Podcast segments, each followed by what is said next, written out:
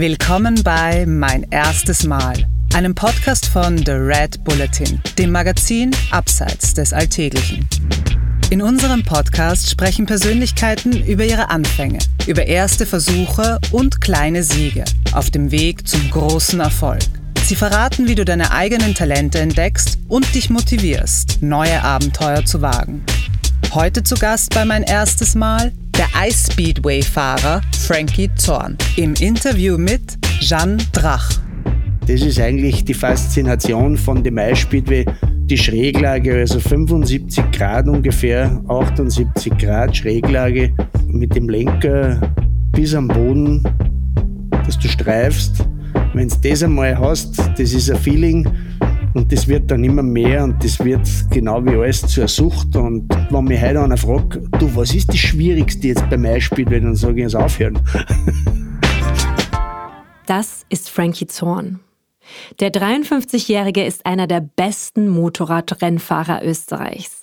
Allerdings tritt er weder auf Asphalt noch im Gelände an, sondern auf Eis.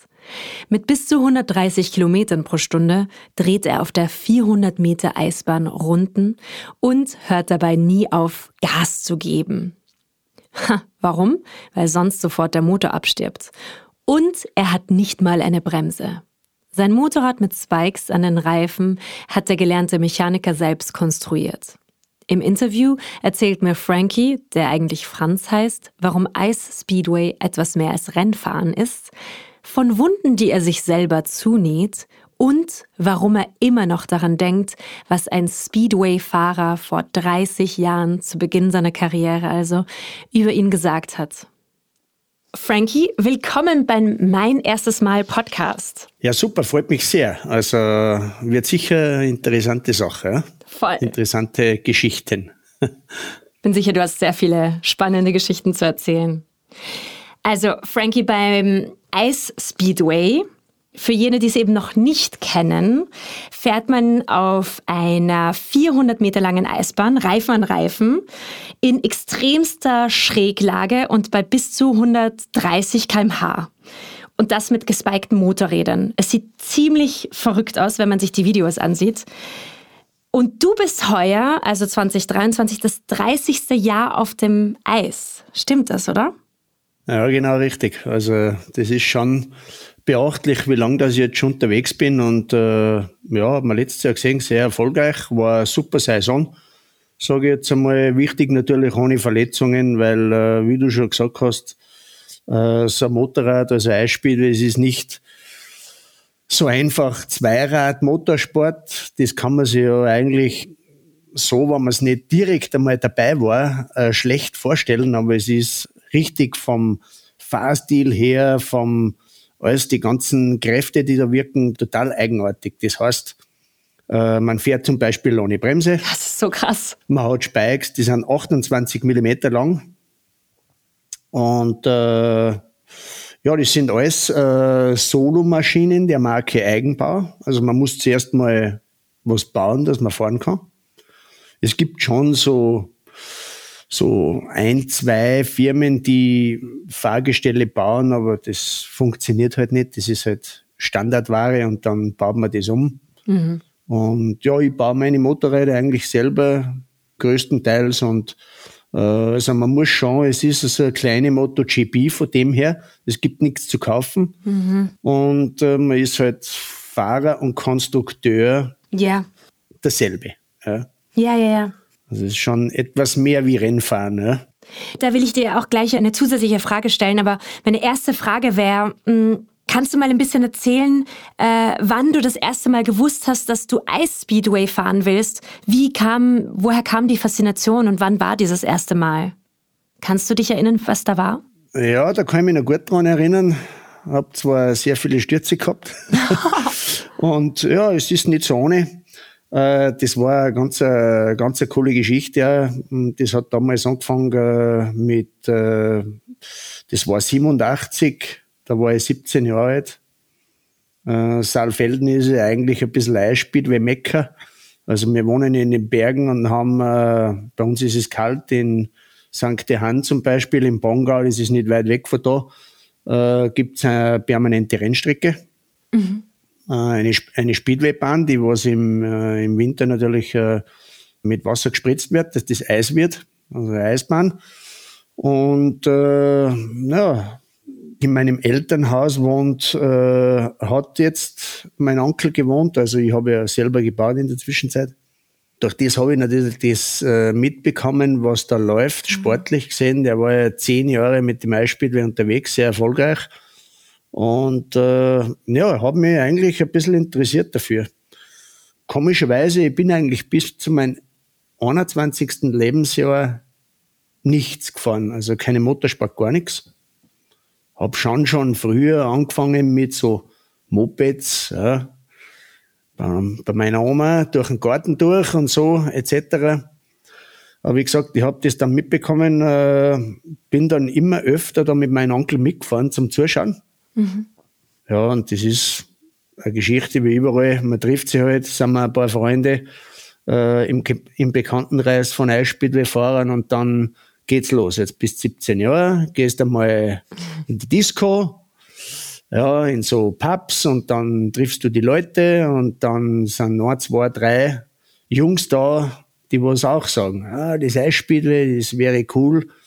Und naja, so Fahrer, die damals auch unterwegs waren, ja, Burm, hat er gesagt, ich auch gleich einmal probieren. Ne? Mhm. Probiert es einmal. Ja, am Wochenende ist Training, da könnt ihr mitfahren, könnt ihr äh, ein Motorrad ausleihen und dann können wir mal schauen. Vielleicht ist der eine oder andere vielleicht ein Talent.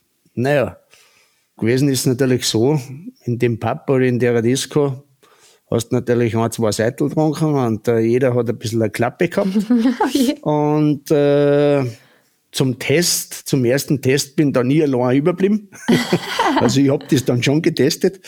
Und ja, natürlich Erfahrung null vorher auch kein Motocross und nichts gefahren äh, im, im Zweiradsektor. Und äh, ja, dann habe ich halt meine, versucht, meine Runden zu drehen nicht? und äh, war eine ganz komische Sache und total eigenartig zum Fahren, das Ganze, keine Bremse, kein Standgas, nix. Also man muss dauernd äh, Gas geben, dass der Motor nicht abstirbt. Man kann nicht abrupt stehen bleiben, weil man keine Bremse hat. Also total witzig. Und dann natürlich bei der Nachhausefahrt äh, haben wir so diskutiert und ja, vielleicht wird's was werden. Ja, und dann hat mir einer gesagt, du, da war ein erfahrener Rennfahrer da, der hat dich beobachtet und der hat gesagt, Tatzen raus von der Bahn, das wird nix. Wirklich? Und das ist heute noch in meinem Kopf. Das weiß ich, als wir uns gestern gewesen war. Krass. Und dann war eigentlich von 17, damals war ich 17 Jahre, waren eigentlich, äh, sage jetzt einmal, drei Jahre bis zum nächsten Winter dazwischen. Und dann bin ich natürlich voll, volljährig gewesen und dann habe ich selber angefangen. Und dann habe ich gesagt, siehst und jetzt werde ich das einmal starten. Äh, habe dann äh, ab und zu mit meinem Onkel seine Maschine fahren dürfen. Mhm. Und ja, habe mir da so mir nichts, dir nichts, äh, war so eine Maschine zum Kaufen und dann habe ich mir die gekauft. Aha. Und dann habe ich den Sport selber angefangen mit 21. Und also es war seit 93 dann eigentlich. Also 92, 93 war das der Sprung auf den Winter, auf die neue Saison und ja, und dann habe ich das angefangen. Arg.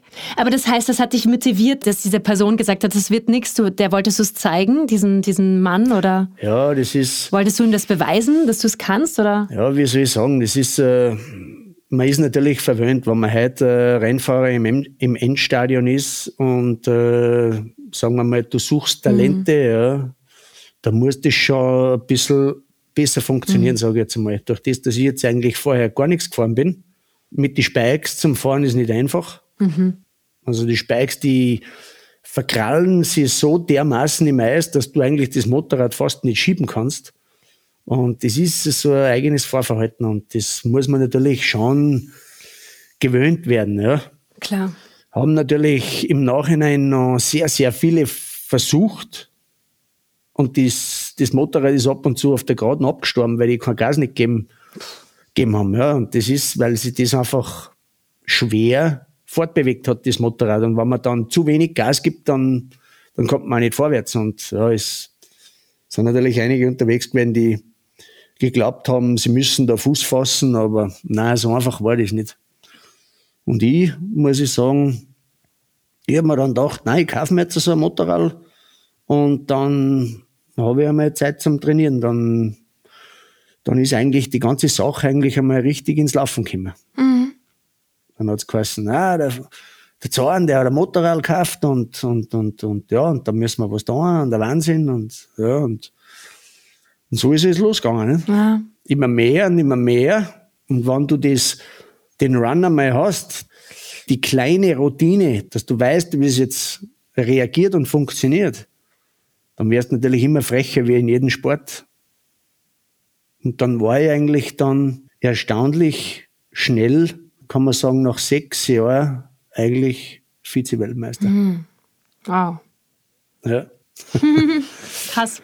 Ja, und so ist die ganze Geschichte entstanden. Aber das weiß ich heute noch, wie mir der das erzählt hat, dass der richtig bekannte Rennfahrer dann gesagt hat, tatzen raus, das wird nichts. Und da ist natürlich wieder die Bestätigung da. Genau. Es fällt kein Meister vom Himmel, ja. Klar. Aber mit Fleiß, ohne Fleiß kein Preis und man muss sich halt, man muss dabei bleiben. Ja. ja. Man kann auch nicht äh, fünf Sportarten machen, einige Sportarten zugleich und aber alle, alle nicht erfolgreich. Voll. Also auch da im Spitzensport, also, also eine von den besttrainiertesten äh, Motorradfahrer sind natürlich die Motocrossfahrer.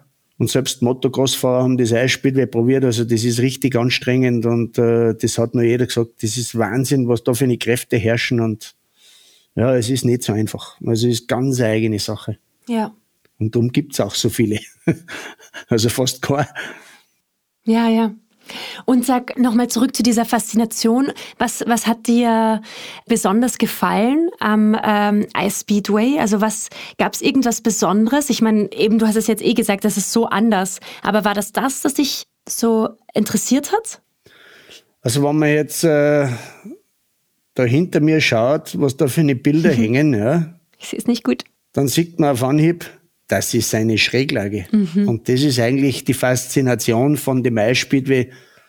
Also die Schräglage, also 75 Grad ungefähr, 78 Grad Schräglage mit dem Lenker bis am Boden, dass du streifst. Also wenn du das einmal hast, das ist ein Feeling und das wird dann immer mehr und das wird genau wie alles zur Sucht. Und jetzt bist du eigentlich an einem Punkt angelangt, wo du sagst, jetzt bin ich 30 Jahre unterwegs und äh, die schwierigste, oft, wenn mich heute einer fragt, du, was ist das Schwierigste jetzt beim Eisspiel, wenn dann sage ich, jetzt aufhören.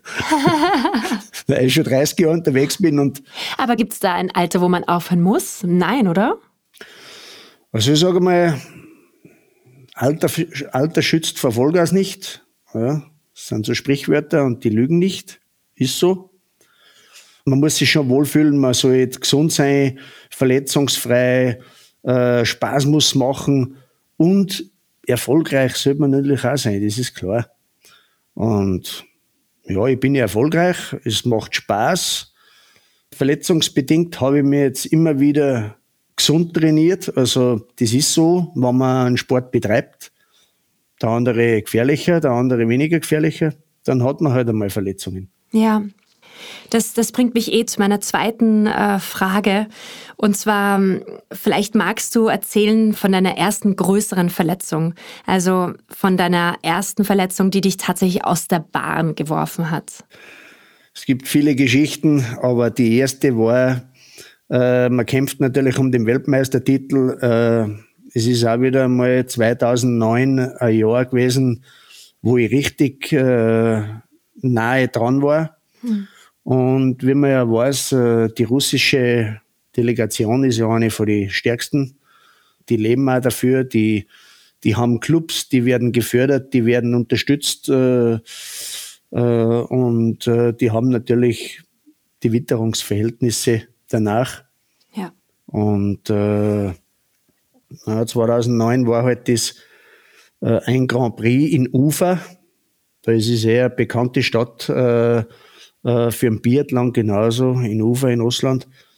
Und genau der erste Lauf, naja, wie es war, war halt einer von den Entscheidenden mit dem, Wel mit dem Weltmeister aus Russland, mit dem Nikolai Grasnikow. Und ja, in der ersten Kurve, nach dem Start, die erste Kurve war eigentlich gut.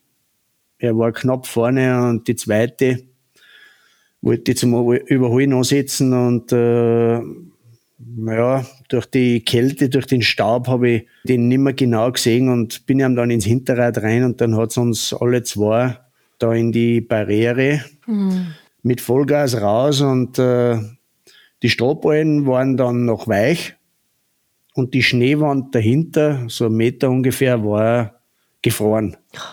Okay. Ja, und Schleudertrauma, Kopf nach hinten, hat es mir dann den dritten Halswirbel oh gosh. gebrochen. Wow. Hab dann natürlich null Punkte geschrieben, weil ich der Sturzverursacher war. Hab das Rennen noch mit, also eine Nuller und mit äh, fünf Läufe sind das, vier Laufsiegen beendet. hab dann irrsinnige Schmerzen gehabt. Oh Gott. Äh, hab auch nach dem Sturz dann die Füße fast nicht mehr spür, gespürt und dann, wie es mich, haben sie mir links und rechts aufgerissen und dann ist das wieder gekommen. Ne? Bin aber dann trotzdem gestartet und bin das Rennen fertig gefahren und habe noch, glaube den dritten Platz erreicht. Ja. Ja, ja ich, ich sehe es in meinen Notizen, du warst trotzdem noch immer Dritter. Ja. das ist ja komplett irre. Und na, man, man weiß ja nicht. Ja? Man hat ja kein Renten, man hat da drin gar nichts. Das heißt, äh, man muss, man reagiert auf das Gefühl, man steht, und man fährt nach Hause. Und dann hast du halt Schmerzen, hast Schmerztabletten und zu Hause dann beim Röntgen hat sich dann rausgestellt, dass der dritte Halswirbel gebrochen ist. Aber Gott sei Dank nicht quer, Aha. sondern der längs. Das heißt, das ist geschwollen und das kann dann aufmachen und dann geht es wieder zu und wächst der Wirbel normal zu. Aha. Und darum heißt es Querschnitt, also wenn das quer beschädigt ah, wird, ja. eingetätscht wird, dann hast du ein Problem, weil dann werden die, die Nerven zusammengedrückt und haben keinen Platz mehr. Und das ist das Glück, was ich gehabt habe. Wow. Also der Wirbel hat aufgemacht durch die Schwellung, einen Millimeter, und dann, wie die Schwellung wieder weg war, ist der wieder ganz normal zusammengewachsen wie, wie ein gebrochener Finger. Ja. Wow. Hab dann äh, ja, natürlich ein bisschen Pause gemacht. Äh, bis zum nächsten Grand Prix hat's 14 Tage gedauert, bin dann ein bisschen am Ergometer gefahren und dann habe ich auf einmal den rechten Fuß nicht mehr gespürt. Oh Gott. Weil dann das wieder aufgeschwollen ist und dann hat der Arzt sofort gesagt, stopp, das schwillt jetzt an, durch das, dass du eine körperliche äh, Anstrengung hast. Und dann habe ich eigentlich die 14 Tage jetzt nichts gemacht und bin dann zum Rennen gefahren und bin dann trotzdem noch an meinem Punkt in der Weltmeisterschaft Dritter geworden. Ja, das war heftig. Das war schon eine harte Sache. Der Wirbel ist zusammengewachsen und die Sache war erledigt. und wie gehst du prinzipiell damit um, dass, dass der Sport halt einfach gefährlich ist? Ja, also man braucht schon richtig mal eine sehr gute Körperbeherrschung und eine sehr gute mentale Einstellung dazu. Das heißt, äh, man weiß, was mit den Spikes von, äh, passiert. Ich habe auch natürlich dementsprechend äh, Versorgungsmaterial mit. Nach Russland habe ich immer sogar Blutplasma mitgehabt. Mhm. Mit einem Flieger, den ich mir selber setzen kann, wenn es einmal hart auf hart geht. Wow. Oder ein, Näh ein Nähzeug. Also irgendwo, wie gesagt, weil du ja keine Bremse hast und wenn du in die Kurve fährst und vor dir fährt einer, dann musst du genau überlegen, wann du vom Gas gehst. Ja. Hast zwar eine gute Motorbremse, aber wenn du zu schnell bist, dann fährst du den in, hinten im Fuß rein oder was und dann hat der eine Speiksverletzung. Voll. Voll.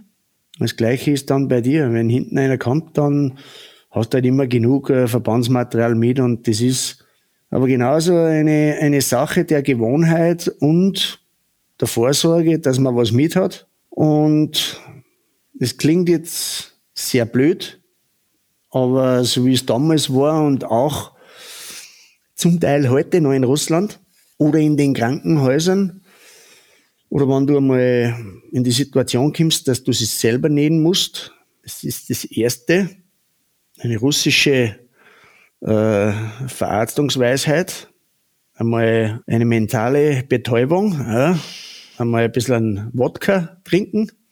Darum haben die Russen immer einen Wodka dazwischen und das wirkt dann gut desinfiziert und äh, macht dich so so halblustig wurscht, alles egal und dann kannst du das zunehmen und das war's. Klingt jetzt blöd. Ja, aber es, ist, aber es sind wahre Geschichten. Ja, ja, ja. Du, ich habe eh gelesen, das Zitat von dir. Wunden nähe ich mir selber zu. Wann war denn das erste Mal, dass du dir tatsächlich eine Wunde selber zugenäht hast? Das war äh, bei der WM-Qualifikation in Saalfelden bei uns zu Hause.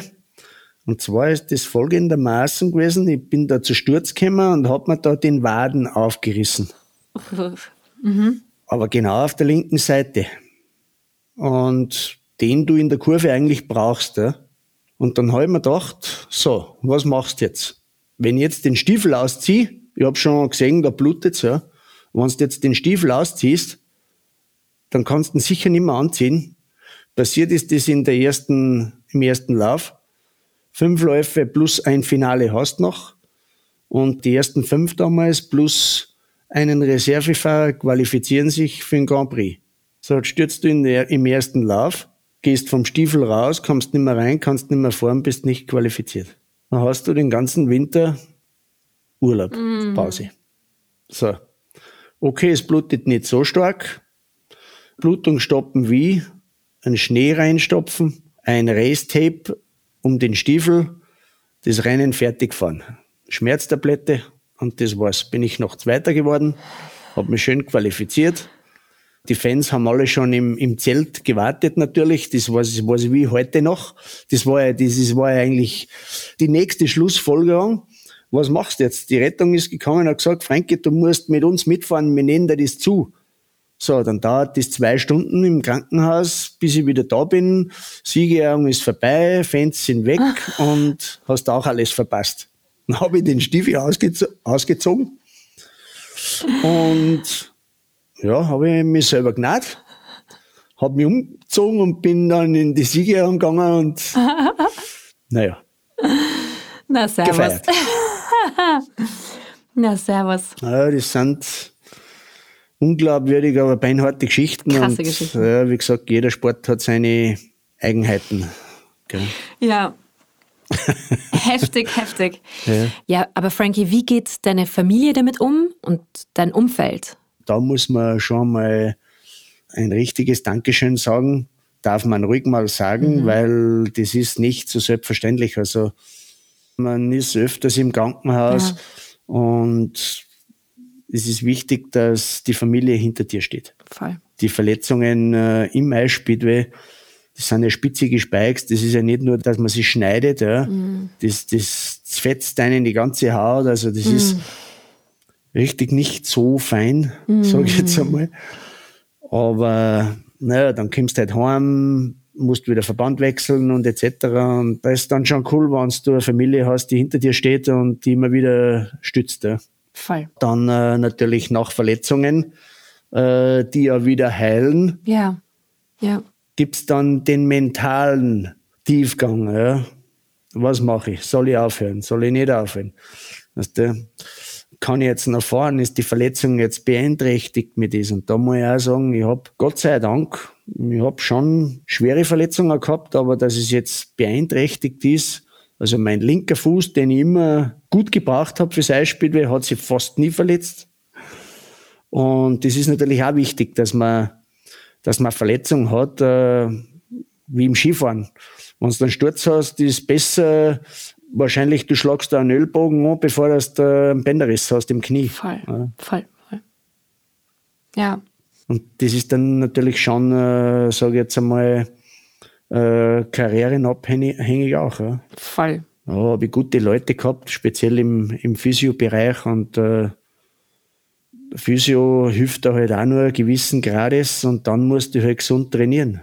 Du hast es ja eh jetzt schon ein bisschen erwähnt, du bist ja Österreichs erfolgreichster Ice-Speedway-Fahrer. Ja. Und ähm, ich nenne jetzt nur ein paar Siege. Wir haben ja schon den WM-Sieg erwähnt, aber du warst Europameister 2008 und 2023, WM-Dritter eben 2008 und 2009, Vize-Weltmeister im Jahr 2000. Weißt du noch, wie es sich angefühlt hat, das erste Mal einen Sieg zu feiern? Also der erste war 2000. Das war ja eine besondere Geschichte, weil ich war ja Autokranfahrer, ja. Mit einem 50-Tonner, 100-Tonner bin ich da Autokran gefahren. Ganzen Sommer immer äh, Stunden gut geschrieben, dass ich im Winter frei hab sein können. Und irgendwann sitze ich dann in meinem Autokran drin und hab mir gedacht, ja, jetzt fahre ich schon das sechste Jahr äh, Eierspeedway. Und jetzt mal habe ich natürlich so viel Arbeit gehabt und mit dem Autokran, da kannst du nicht um 5 Uhr nach Hause fahren, da bin ich oft bis 10 Uhr Abend äh, unterwegs gewesen und dann habe ich gesagt, was mache ich?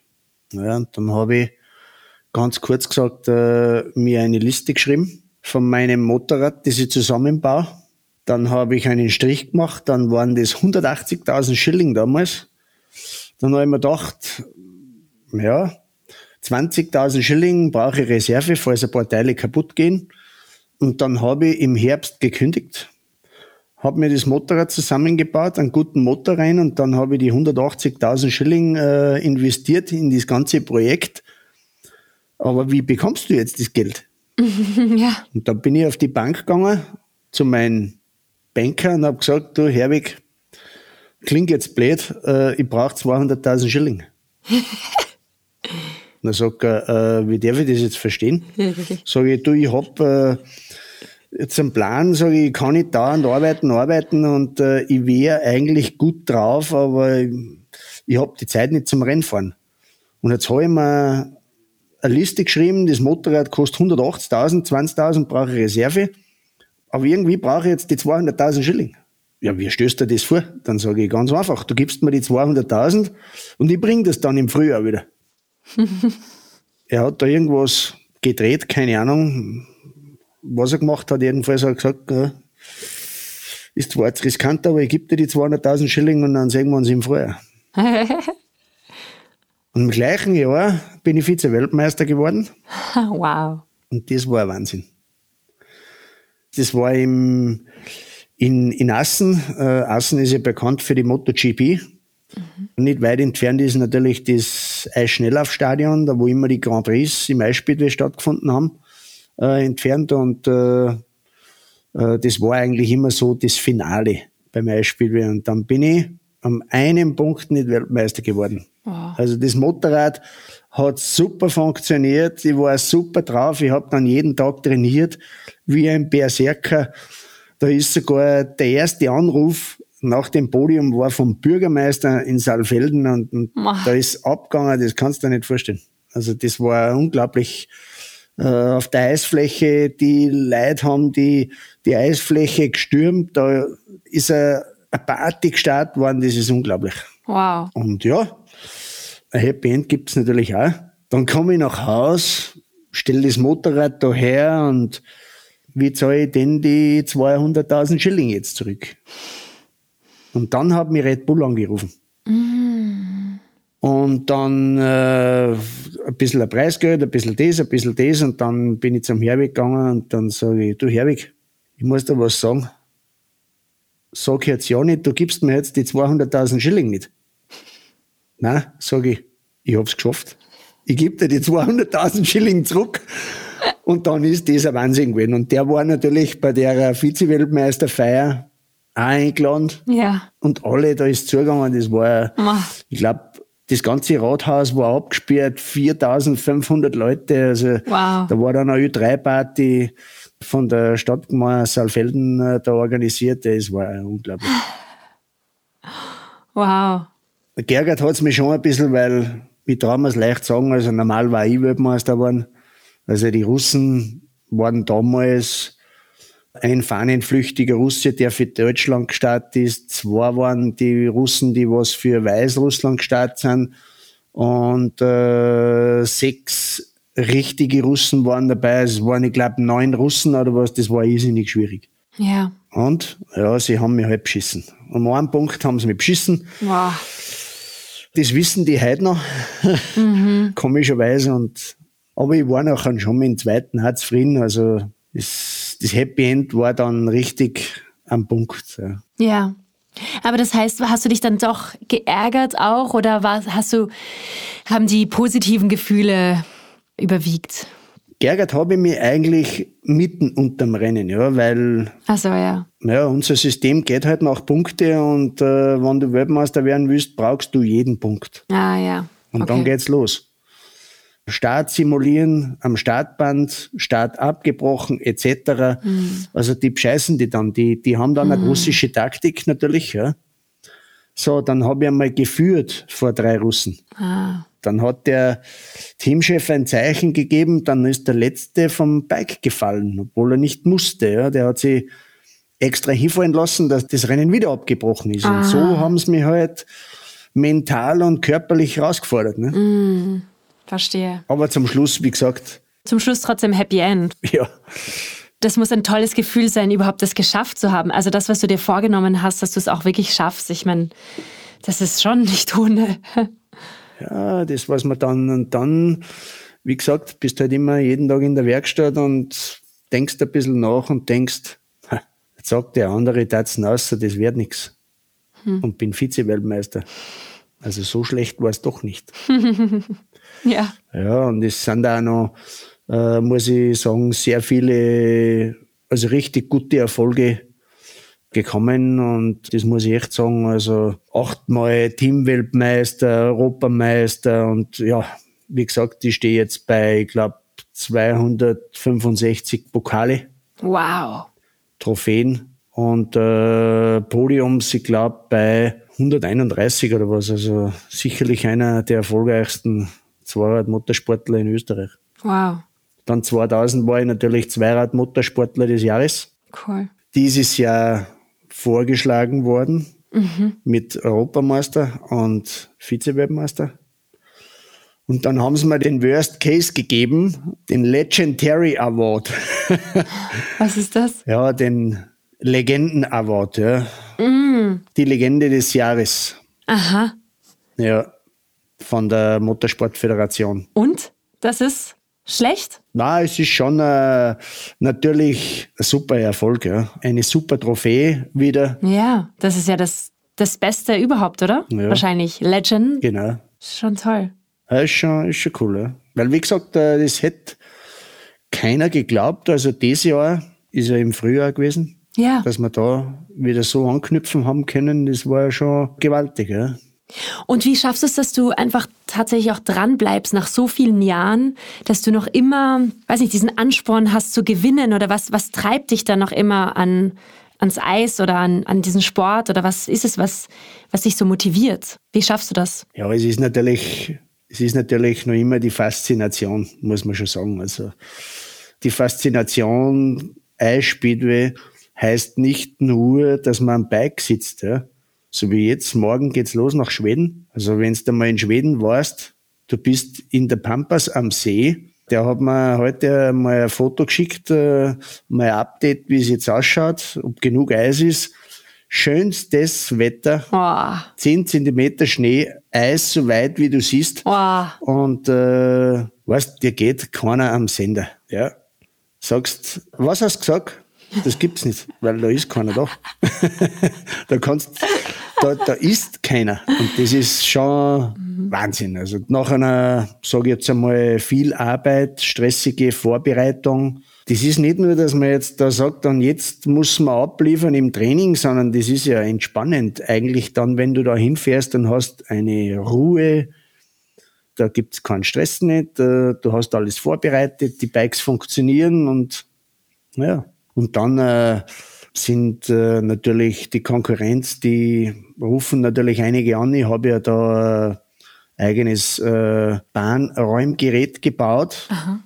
weil ich natürlich auch oft in Schweden war und ab und zu ist Schnee gekommen und dann sagst Scheiße, stehe da und brauche ein Räumgerät. Aha. Und die Schweden haben zwar viele Räumgeräte, aber das brauchen sie selber. Und dann haben wir uns sowas gebaut und also es hat sich schon eingebürgert, also ich, ich fahre da rauf, fahre mit meinem Suzuki-Jeep runter und schieb mir eine Bahn aus. Ja. und die zweite und die dritte, ich glaube, einmal war es sogar, da haben wir uns, ich glaube, 14 Bahnen ausgeschoben. Also das war ein Wahnsinn. Also Training wow. genug. Aha. Und was würdest du prinzipiell jetzt ähm, nach 30 Jahren am Eis, wie würdest du den Hörerinnen und Hörern, was würdest du ihnen, ihnen für Ratschläge geben, wenn sie sich jetzt dein Interview anhören, wie sie ihre Träume leben können? Weil das, hast, das machst du ja. Du lebst einfach deinen Traum und du ziehst es einfach durch seit 30 Jahren.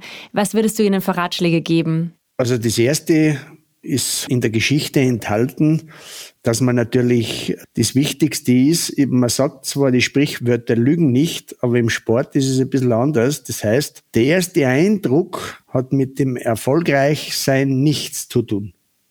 Absolut nichts. Und das ist einmal eine ganz wichtige Geschichte. Und äh, du musst hinter dem stehen, was du machst. Und das machen viele Leute nicht. Und wenn man das dann mit einem Enthusiasmus und Ehrgeiz so betreibt, wie es nötig ist, ist ja jeder Sport anders, dann holt man sicher das Maximum aus. Und dann ist immer noch, immer noch, Gott sei Dank, auch das Glück dabei. Mhm. Glück braucht man auch. Voll. Was man auch lernt im Sport ist, äh, und ich kenne es nicht anders, so ein gutes Beispiel jetzt in der letzten Zeit hat sich die Welt komplett gedreht, also in der Covid-Zeit und äh, Social Media und alles ist nur mehr künstlich und etc. Man muss einfach ehrlich und korrekt bleiben. Und da sehe ich ja, also ich rufe meine Freunde, Sponsoren etc., wie auch immer, immer selber an oder komm vorbei und schreibe nicht äh, dauernd irgendeine E-Mail und keiner sieht mir und hört nichts von mir. Das ist immer nur eine Persönlichkeit. Persönlich, Persönlichkeit, sage ich jetzt einmal, ist sehr, sehr wichtig. Ja. Reizt man natürlich aus mit der Zeit, die man zur Verfügung hat. Mhm. Und du hast mit Leuten zu tun in den ganzen Offices, die freuen sich immer, wenn ich vorbeikomme und ja, ich bin, wie ich bin. Und so sollte man sich geben. Das ist ein wunderschönes Schlusswort. Vielen Dank, Frankie. Das war ein, ein super Interview. Danke, danke. Bitte gerne, hat mich auch sehr gefreut. ich hoffe, dass vielleicht dass der eine oder der andere doch mal sagt, ah, das Eisspiel, weil das schaue ich mir jetzt einmal an. Voll. also es ist sehr zum Empfehlen. Ja. ja. Cooler Sport. Das war mein erstes Mal mit Frankie Zorn. Mehr davon findest du überall, wo es Podcasts gibt. Auf www.redbulletin.com und natürlich in unserem Printmagazin. Hat dir unser Podcast gefallen? Dann freuen wir uns über deine Bewertung und noch mehr, wenn du uns weiterempfehlst.